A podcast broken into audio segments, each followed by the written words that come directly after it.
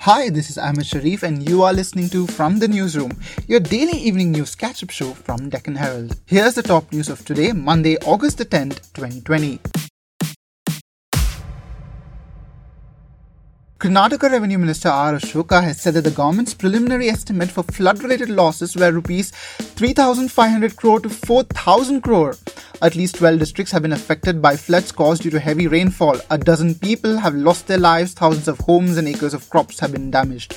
Prime Minister Narendra Modi is reviewing the flood situation in Karnataka and he will be briefed by Ashoka and Home Minister Basavaraj Bommai on behalf of Chief Minister B.S. Yediyurappa, who is in hospital after testing positive for COVID-19. Karnataka will seek financial assistance from the Centre for the Rehabilitation of the Flood-Affected Persons and to rebuild infrastructure. Ashoka said, and I quote, "We will ask for an advance to be given for now. In the last 6 months, the centre gave Rs 310 crore for precautionary measures under disaster management.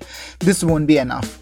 We need to provide compensation for crop losses and build new homes for people who will be shifted from landslide-prone areas." Unquote. He further said that the government will send a detailed report to the Ministry of Home Affairs seeking commensurate compensation.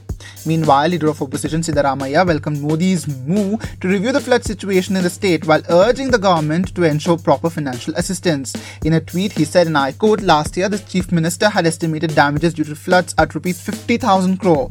He had requested the Prime Minister for Rs 35,000 crore, but what Karnataka got was just Rs 1,860 crore.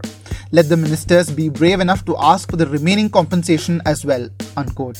Meanwhile, a red alert has been sounded in 7 districts of rain-ravaged Karnataka, where one more death was reported yesterday, taking the toll to 13. According to the Karnataka State National Disaster Monitoring Centre, there would be heavy rain for the next 24 hours in coastal areas in the northern and in the interior parts of the south.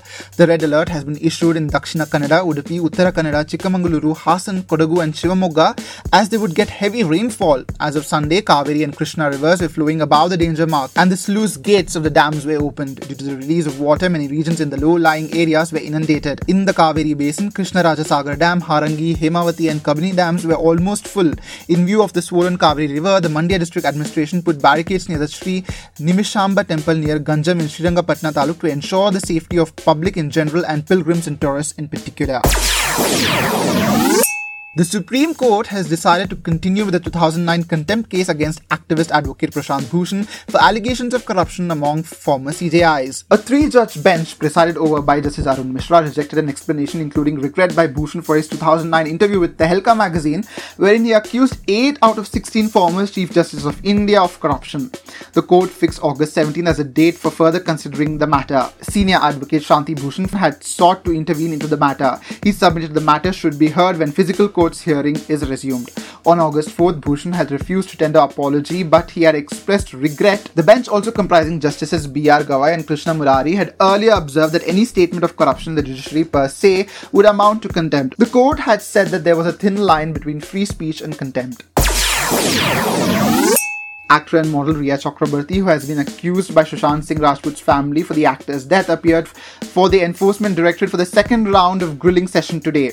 Rhea, her brother Shauvik and their father Indrajit Chakraborty were seen going inside the ED office today. Rhea also approached the Supreme Court with a fresh plea alleging media trial and attempts to pronounce her guilty for the death of Sushant Singh Rajput.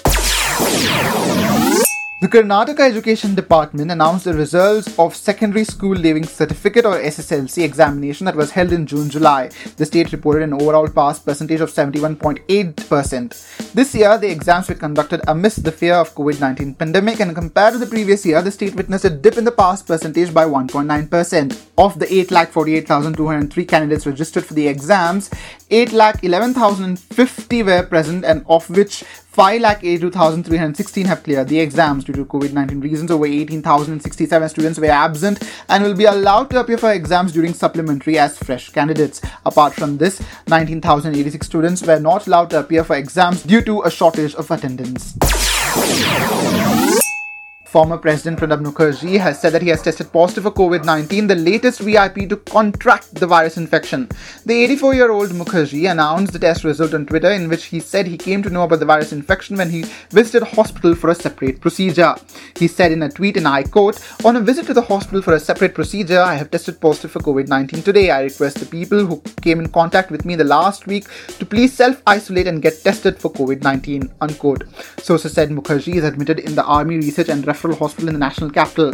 This month alone, a number of prominent politicians have tested positive for COVID-19, including Home Minister Amit Shah, Minister of State Arjun Meghawal, and Tamil Nadu Governor Banwarilal Purohit, while Uttar Pradesh Minister Kamal Rani Varun died on August the 2nd after testing positive for the virus. Karnataka Chief Minister B.S. Yediyurappa, Madhya Pradesh Chief Minister Shivraj Singh Chauhan, Karnataka Health Minister V. Sriramalu, Delhi Health Minister Satyendra Jain, UP BJP President Swatantra Dev Singh and senior JDU MP RCP Singh were among the prominent politicians who tested positive for COVID-19 in the recent months. In Maharashtra, 5 ministers and 3 MLAs had tested positive for COVID-19, while in Tamil Nadu, 21 MLAs and 3 ministers had contracted the virus infection. In Delhi, 3 AAP MLAs also recovered from COVID-19.